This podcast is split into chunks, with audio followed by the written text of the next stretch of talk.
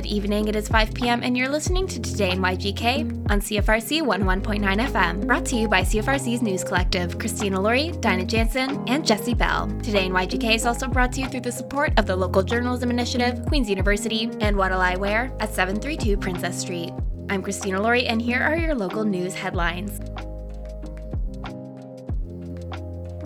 Good evening, it is 5 p.m., and you're tuned in to Kingston Currents here on CFRC 101.9 FM in Kingston, Ontario. CFRC's news programming is brought to you through the generous support of the Community Radio Fund of Canada, the Local Journalism Initiative, Queen's University Career Services, and What'll I Wear at 732 Princess Street. I'm Christina Laurie, CFRC's broadcast journalist, here to keep you posted on all things Limestone Local. To start us off, here are some local news headlines. Kingston Fire and Rescue received Water Shuttle Reaccreditation. Kingston Fire and Rescue has completed a successful reaccreditation of the Superior Tanker Shuttle Service with commercial rating through Fire Underwriters Survey (FUS). This level of accreditation is a recognized equivalency to hydrant protection and must be renewed every five years. According to FUS, to be recognized for accredited Superior Tanker Shuttle Service, a fire department must exceed the requirements in several areas. Kingston Fire and Rescue Chief Monique Belair states, "This achievement demonstrates our ability to transport water to rural fire scenes and confirms our commitment to providing exceptional fire protection service to our residents. It also provides our rural residents with a potential reduction in insurance premiums. End quote. Kingston Fire and Rescue would like to thank and recognize Brulect Canada for the use of their property to conduct the testing, as well as South Frontenac Fire and Rescue, Loyalist Township Emergency Services, and Leeds 1000 Islands Fire Service for providing equipment and resources. Richard Edworthy, Chief Training Officer with Kingston Fire and Rescue, states, last but not least, thank you to our amazing firefighters firefighters and training division for their hard work and dedication to achieving this level. Well done and congratulations. End quote. Coming up at the end of September, stay safe with upcoming KFPL Rotary presentations on fraud awareness and prevention. In today's rapidly changing world, staying informed about the evolving landscape of fraud is crucial. Ensure you are empowered and ready to outsmart fraud with the guidance of the Rotary Club of Kingston and the Kingston Frontenac Public Library's upcoming fraud awareness and prevention sessions. You can join one of two seminars that will provide a comprehensive understanding of fraud tactics and equip you with the expertise to thwart deceptive schemes targeting personal security and financial stability. Jake Miller, librarian and adult programming, states Don't be caught off guard by fraud. Join the Rotary Club and KFPL in building a community that's informed and prepared. By attending these sessions, you will be equipped to recognize fraudulent attempts from all angles, from identifying potential scams over the phone to recognizing deception in person and online. You can actively engage and ask questions, ensuring you leave with a strong foundation in fraud prevention strategies. End quote. Sessions take place on September 21st at 6:30 p.m. at the Central Branch and October 28th at 2 p.m. at the Isabel Turner Branch. For this and more KFPL programming, be sure to head to calendar.kfpl.ca. Also in KFPL programming, Launch into Learning. Frank Hitchens explores NASA's 65-year space odyssey. Get ready to embark on a journey that is truly out of this world. The countdown is on for an event that will take you on a stellar ride through NASA's incredible 65-year legacy. Presented by Frank Hitchens, an amateur astronomer with a passion for all things cosmic. Hosted by Kingston Frontenac Public Library, this event promises enlightening insight into the founding, history, and transformative role of NASA since its inception in 1958. Jake Miller, librarian and adult programming, states The impact of NASA's insights on reshaping our cosmic perspective is beyond measure. Hitchens' impressive expertise will shed light on NASA's work over the past six and a half decades, exploring the pioneering spirit that defines NASA's legacy. Humanity's greatest adventure, 65 Years of NASA, is happening on September 22nd at 2 p.m. at the Isabel Turner branch. You can register for this event and check out other events at calendar.kfpl.ca and learn more about the organization that has reshaped our perception of the final frontier.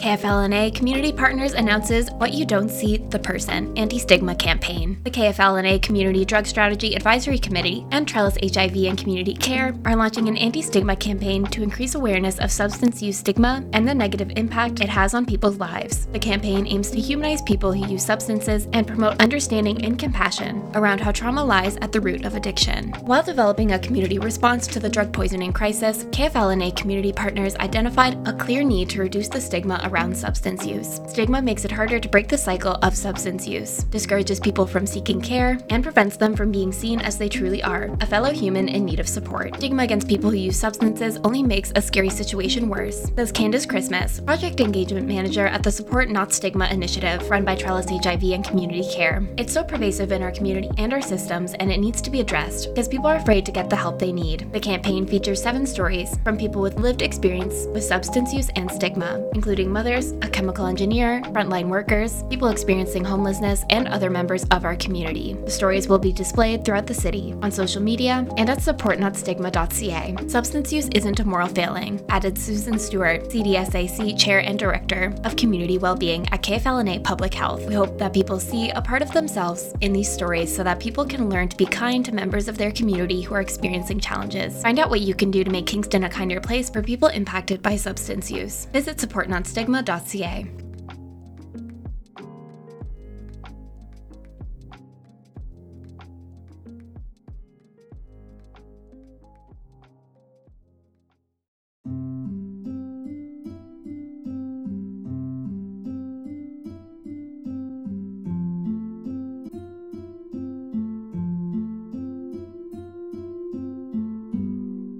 This is Christina Laurie coming in with your arts news. In arts news this week, additions to this year's Limestone City Blues Fest were well received. New additions to this year's Limestone City Blues Festival, which took place this past weekend, were well received according to the Downtown Kingston Business Improvement Area. The feedback has been overwhelmingly positive, confirms Jan McDonald, artistic director of the festival. We're really encouraged by the outcome. Having just wrapped its 26th edition, the long-running event has experienced a decrease in attendance post-pandemic. In an effort to breathe new life into the festival, the BIA incorporated a number of changes, including a licensed area, an artisan market, and a more musically diverse lineup. Along with the traditional inclusion of top tier blues performers, the festival expanded on the range of genres showcased. Over 60 concerts took place over the four day event, with two evenings of main stage performances in Springer Market Square, as well as fan favorite shows in Confederation Park and live music venues throughout downtown. We loved seeing the t shirts from past festivals come through the gates, but we were also really excited to meet lots of people discovering the festival for the first time. That's festival coordinator Sandy Griffiths. Looking ahead to next year, the BIA promises more changes. I sat down with the artistic director for this year's festival, and here's what she had to say.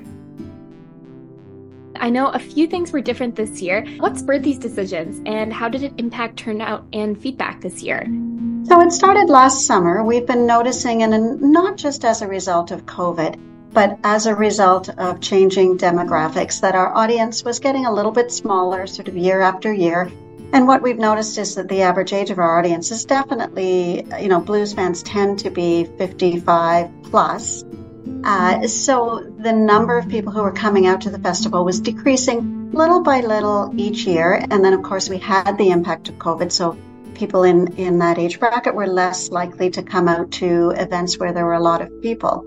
So we had some brainstorming sessions last fall with stakeholders, not only our staff, but our board members, some of our business owners and people in the music industry, just to chat about what we could do to make the festival new and interesting to a younger demographic. So as a result of that meeting, we came up with a few ideas. And again, the idea is to change the festival slowly over a number of years, not to do a dramatic change from one year to the next. Mm-hmm. So what we decided to do this year was to invite some younger and sort of more hipper, if you don't mind that word, uh, bands to our free stage, which is Confederation Park stage. That stage uh, has performers on it Thursday, Friday, Saturday, Sunday afternoons, all afternoon. So we chose uh, Saturday as the one day that was really going to be geared to a younger audience. So we invited bands like the Codas and Oak Ridge Avenue and Nice On and bands that we knew had a much younger audience. So that turned out to be very successful. The crowds were great. We were very excited to see the, the demo of the audience changing for those days. And then to incite people to join in the festivities in the square, we added for the first time, and this festival has been going since 1997, so quite a while, uh, a licensed area. So we worked with several of our downtown businesses, including the Caesar Company, Something in the Water, uh, and MacKinnon Brothers and Fine Balance Brewery to bring a licensed area for Friday and Saturday nights to Springer Market Square. That was a great success. Uh, we also worked with the uh, Kingston Holiday Market, which is a group that has holiday artisan markets to have an artisan market in Confederation Park for Saturday and Sunday. And again, a huge success. Over 40 vendors were there each day, Saturday and Sunday afternoons. And people really enjoyed that. So slowly by slowly, we're making some changes. We also decided to gate the square this year for the first time. It's been difficult over the years closing the roads because we know that that impacts the businesses and how people can get around downtown. So we tried that this year, gating the square, not closing the roads. Um, the jury's still out on whether we'll continue with that uh, that scenario or not for next year. But certainly the changes that we made in, in terms of the musicians we hired, having a licensed area, having vendors in the park, we'll go forward with them 100%. McDonald described the results of the changes that she saw. Yes, certainly in Confederation Park, especially on the Saturday, there was a much younger crowd. And those bands obviously have followings, and to be able to see them for free, people always really enjoy that concept. So there was no question that that impacted it. And then Saturday night, when we had Jeremy Albino as our headliner, we could tell just I was actually side stage and I could see that sort of the first hundred people who were right up at the front standing, listening to the music, dancing, knowing every word, they were definitely a younger group. So in that aspect, it definitely worked, uh, bringing in a younger crowd. And then adding a licensed area, of course, is, you know, it's a treat for everybody who attends a festival and kind of a given. You expect that that will be there. So we were a bit of an anomaly for the last 25 years in not having it. So we're happy to have that as well. McDonald also gave hints as to what festival goers can expect from Limestone City Blues Fest in the future. Uh, we're, we are um, having serious planning sessions this fall to look at the future of not only the Blues Festival, but other festivals and events that we do. Um, you know, everything has its time and its place, and uh, I'm certainly not saying that the festival will go away. I really don't think it will but I think it will likely morph into a, a little bit more of a music festival as opposed to a traditional blues festival. The Kingston School of Art is currently accepting submissions from artists for their 2023 juried exhibition. This year marks the sixth year of running the exhibition, which is one of the key fundraising events for the nonprofit Arts Center. Visual artists age 18 and above from the city of Kingston, Loyalist Township, Wolfe Island, and Frontenac Islands, as well as Frontenac, Leeds and Grenville, and Hastings counties, are invited to submit their work for the show which will take place in the Kingston School of Art Window Gallery on Princess Street. The event itself will include an exclusive members only preview the day before the opening reception on October 7th, over $1,500 of prizes presented to artists in three categories, and more. I sat down with Maddie Andrews, Executive Director at the Kingston School of Art, to talk about this year's exhibition. What kind of artists are eligible to submit and what kinds of pieces are you looking for? Entry is open to residents ages 18 and above of the city of Kingston, Wolfe Island, and the Frontenac Islands, and the counties of Frontenac, Lennox and Addington, Leeds and Grenville, and Hastings, so the surrounding area. Beyond that, though, it's very open. Um, both professional and emerging artists are invited to submit. In terms of what we're looking for, so participants may enter up to three artworks of their choosing. They must must be original pieces in a two dimensional medium and be ready to hang. There are more detailed instructions about specifics on our website, but beyond that, again, we're very open and excited to see how different people approach this submission process.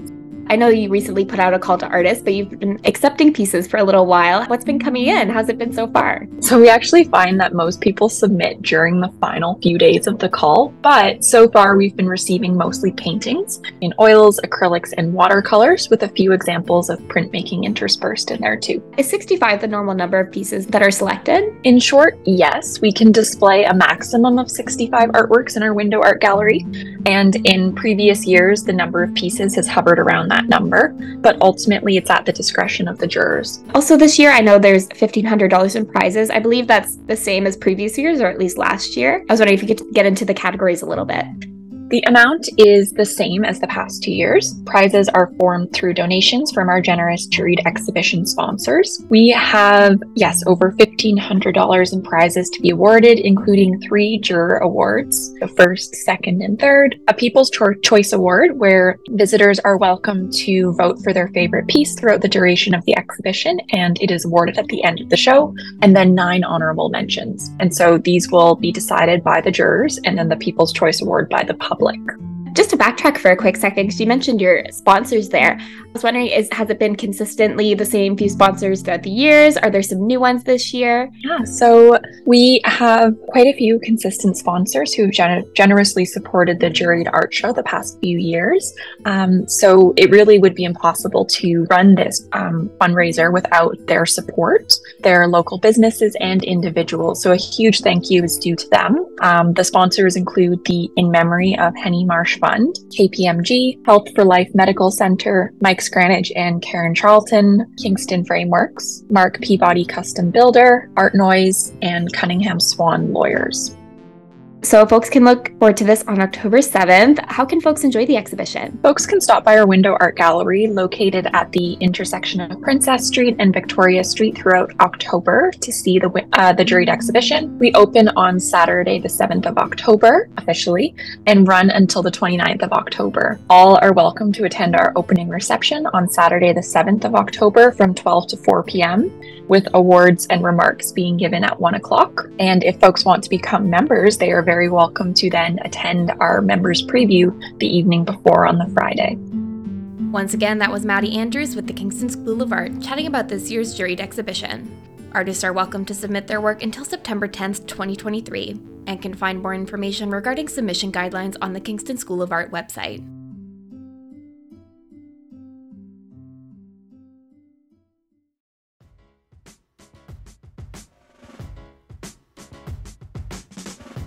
Good evening. This is Jesse Bell from the CFRC Sports Desk, and this is your sports report for Wednesday, September 6th, 2023. It is shaping up to be a busy weekend for both professional sports as well as sports here at Queen's University. Starting with the National Football League, the 2023 season is set to kick off on Thursday, September 7th, with a Thursday night football game between the Detroit Lions and the Buffalo Bills. This should be a high scoring affair between two of the league's most exciting teams, and as we move into the weekend, there are a number of marquee Week 1 matchups in the NFL as well. There are two games worth highlighting on the weekend spread. The first is the Cleveland Browns versus Cincinnati Bengals game on Sunday at 1 p.m., a classic AFC North division rivalry. But for me, the most interesting game of the weekend will likely be the 4 p.m. Sunday game between the Chicago Bears and the Green Bay Packers. The Packers with a brand new quarterback in Jordan Love, and the Chicago Bears with a new look offense featuring new offensive linemen, a new number one wide receiver in DJ Moore, and the dual threat quarterback sensation Justin Fields. For more information on all the NFL action, tune in at 1 p.m. on Friday to conquer your draft here on CFRC 101.9 FM. On the Monday Sports Report, we discuss the upcoming Gaels game between Queens and Toronto at Varsity Stadium, but there are other varsity events happening both here and abroad. On Saturday, September 9th at Nixon Field, the Queen's women's rugby team will be hosting the Ottawa Gee-Gees in a matchup between two of the nation's best rugby programs. And on Sunday, September 10th, the men's rugby team will be on the road in Waterloo. CFRC wishes good luck to all the teams playing this weekend. This concludes your sports report for Wednesday, September 6th, 2023. This is Jesse Bell signing off.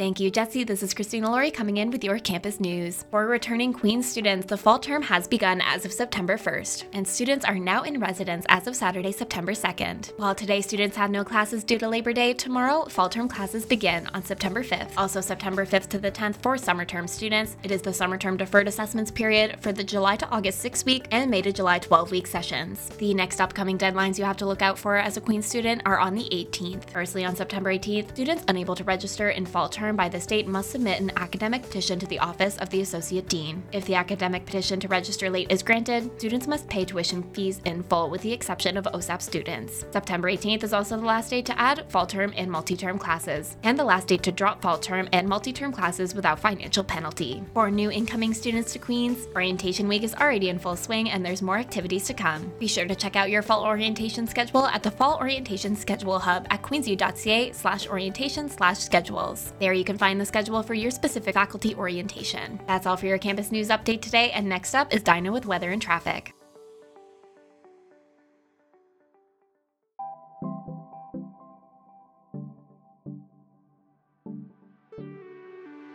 Thanks so much. And now it's time for the CFRC weather report. Tonight, we'll have clear skies with increasing cloudiness late this evening, then a 40% chance of showers overnight and a risk of thunderstorm.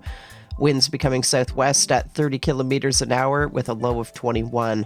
Thursday, we'll have mainly cloudy skies with a 40% chance of showers and a risk of thunderstorm in the afternoon and a high of 25. Thursday night, cloudy periods with a 60% chance of showers and a low of 16. Friday, a mix of sun and clouds, 60% chance of showers, a high of 25. And Friday night, cloudy with a 40% chance of showers, low of 14. On Saturday, a mix of sun and clouds, some showers potentially, and a high of 24. Saturday night, cloudy periods with a 30% chance of showers and a low of 12. And the outlook for Sunday is a mix of sun and cloud and a high of 22, and cloudy periods that night with a low of 9. And now it's time for the City of Kingston traffic report right here on CFRC. Motorists, cyclists, and pedestrians can expect alternating lane closures on the LaSalle Causeway on Tuesday, September 5th to Friday, September 8th from 9:30 a.m. to 3 p.m. and 6 p.m. to 11 p.m. During these periods, one lane will be closed and another will remain open for alternating traffic with two flag persons on site to direct traffic. Motorists can also expect road closures on Curtis Crescent on the North Leg at Portsmouth, King Street tragically hip way to Place d'Armes. Lower Spur Swing Bridge is closed until further notice. Queen Street westbound from King Street East to Ontario will be closed until September 8th from 7 a.m. to 6 p.m. Notch Hill Road from Queen Mary to Runnymede is closed until September 22nd. Queen Mary from Bath to Notch Hill also closed until September 22nd. Sydenham Street from Queen to Princess is closed until October 12th. University Avenue Union to Earl is closed until December, and Wright Crescent south intersection of Palace to 16 Palace is closed until Halloween. Parking disruptions are still underway at the Chown Memorial parking lot as the uh, building goes through the maintenance and renewal and waterproofing upgrades process. Work is expected to conclude in late December. Parking is available at the Hanson Memorial and Robert Bruce Memorial parking garages in the two adjacent blocks to the east. Other road delays may be expected at Bath Road at Queen Mary, Bay Ridge Drive from Woodbine to Cat Woods, Duff Street from Patrick to the end of Duff, Highway 15 from Main to Highway 2, Highway 33 east of Collins Creek Bridge to west of Coronation Boulevard, Montreal Street at the CN overpass. Expect a lane closure September 5th through the 19th from 9 a.m. to 5 p.m. for a condition survey. Princess Street, Collins Bay to Bay Ridge. Expect delays until Halloween. Other delays can also be expected at Sir John A. Macdonald Boulevard at Johnson, Taylor Kidd Boulevard from Collins Bay to 100 meters west of the Collins Creek Bridge, and Westbrook Road from Princess to Windmere.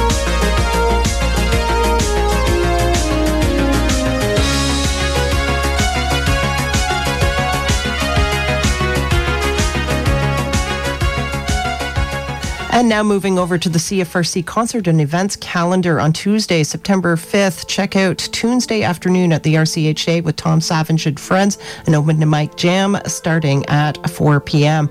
At 8 o'clock, Taylor Simpson, Kixie, Bucks, Moonlight Revival, and Lauren Carson are also playing at the Mansion. $15 at the door, and doors open at 8. Megan Suds is also hosting a free karaoke evening at the Royal Tavern 2.0 starting at 7. And the Yellow House on Stewart Street is hosting a BIPOC and 2S LGBTQ plus mixer on campus starting at 5 p.m. On September 6th, folks can head back to Wolfe Island for another free open mic evening starting at 7 o'clock. And Pump 5 will also be playing lots of fun alternative music at the Overtime Sports Bar that evening starting around 9, $10 at the door. And then you can head over as well to uh, the Spearhead Brewery, which is hosting Scott and Kate of the band The Stairs on the 6th at 7 p.m. for a free show. On September 7th, you can check out Quentin Coughtry at the Bank Gastro Bar for free at 6 p.m. for the Courtyard Concert Series. You can also visit Blue Martini for the weekly Royal Jam, hosted by Rough Mix and MC Rene Vermette, for free starting at 7 p.m. You can also head across the road to the RCHA to see Chris Murphy of Turpin's Trail starting at 7 p.m., $5 at the door. Hotel Wolfe Island is also hosting a great instrumental jazz groove sound mix that evening with Clear Breeze for free starting at 6 p.m. On September the 8th, visit Blue Martini for covers and originals by Christopher Jackson and Friends, a free show starting at 8 p.m. And at the Broom Factory that evening, check out What's Next tour featuring new friends Color Theory and Lauren Carson, $20 at the door, starting at 7.30. The Change is also playing some classic rock hits at the RCHA for $10 at 8 o'clock, and Tegan McLaren will play for free at Kirkpatrick's on September 8th, starting at 5 p.m. Also that evening, Mobius Trip Red Compass Rose and John Hurst will play the Mansion for $7 starting at 8 p.m., while Sparrow Blue will play for free at the Merchant starting at 10. And Brian Flynn with Andrew Van Horn will be playing traditional and contemporary Celt music for free at Tir na starting at 9. And keep your ear to the ground for the mystery concert at Queen's behind Miller Hall, an all ages event featuring, well, some big band to welcome students back to Queen's University. On September 9th, students can drop by CFRC's booth and visit many other campus and local organizations' booths at the ASIS sidewalk sale running all day starting at 10:30 on University Avenue. We'll see you there. On September 9th as well, the Empties and Charlie Houston are also playing at the Mansion, $20 at the door starting at 8 o'clock, while Fist will be playing the overtime starting at 9:30. On the 9th as well, at 7 p.m., you can see The Shawshank Redemption for $19 at the Outdoor Movie Series at the Kingston Penitentiary, a ticket that includes a visit to a feature area of the facility. Christopher Jackson will play some originals at Spearhead at 2 p.m. for free, and 9 p.m. Beers for Queers will be underway at Monty's as well on September 9th. And Hotel Wolfe Island is also hosting a Ribfest special for students from 3:30 to 5:30 that day, where students can get a discount on their three-course Ribfest meal on their waterfront patio. And that night, folks can stick around Hotel Wolfe Island for some classic rock by Steve Cheeseman and the Heaters, starting at 7 o'clock. You for tuning in to CFRC's local news programming. To revisit episodes of Today in YGK and hear more from some of our guests, be sure to head to our podcast network at podcast.cfrc.ca. Today in YGK is brought to you by the generous support of the Community Radio Fund of Canada, the Local Journalism Initiative, Queen's University Career Services, and What'll I Wear at 732 Princess Street. Be sure to stay tuned for more CFRC programming coming up next.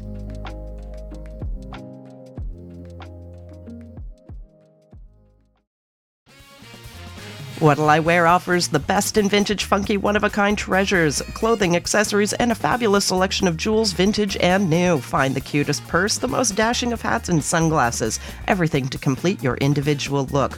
What'll I Wear has it all. They can dress you from top to bottom. Find your new fashion fave at What'll I Wear at 732 Princess Street in Kingston. Visit their new location and follow them on Facebook to keep up to date with what's in store at What'll I Wear. Dear listeners, as you may have heard, Meta, which owns Instagram and Facebook, is blocking Canadian access to all content created by news providers, including this radio station, in response to the Online Broadcasting Act. Access to local news and information matters to everyone, and while radio stations use their airwaves to keep you informed, we also use social media to share local news, events, and initiatives, and even content about our upcoming programming. We need you to write your MP and convey your concerns. Learn more and find a letter template for your MP on our website, cfrc.ca. Thank you for your support.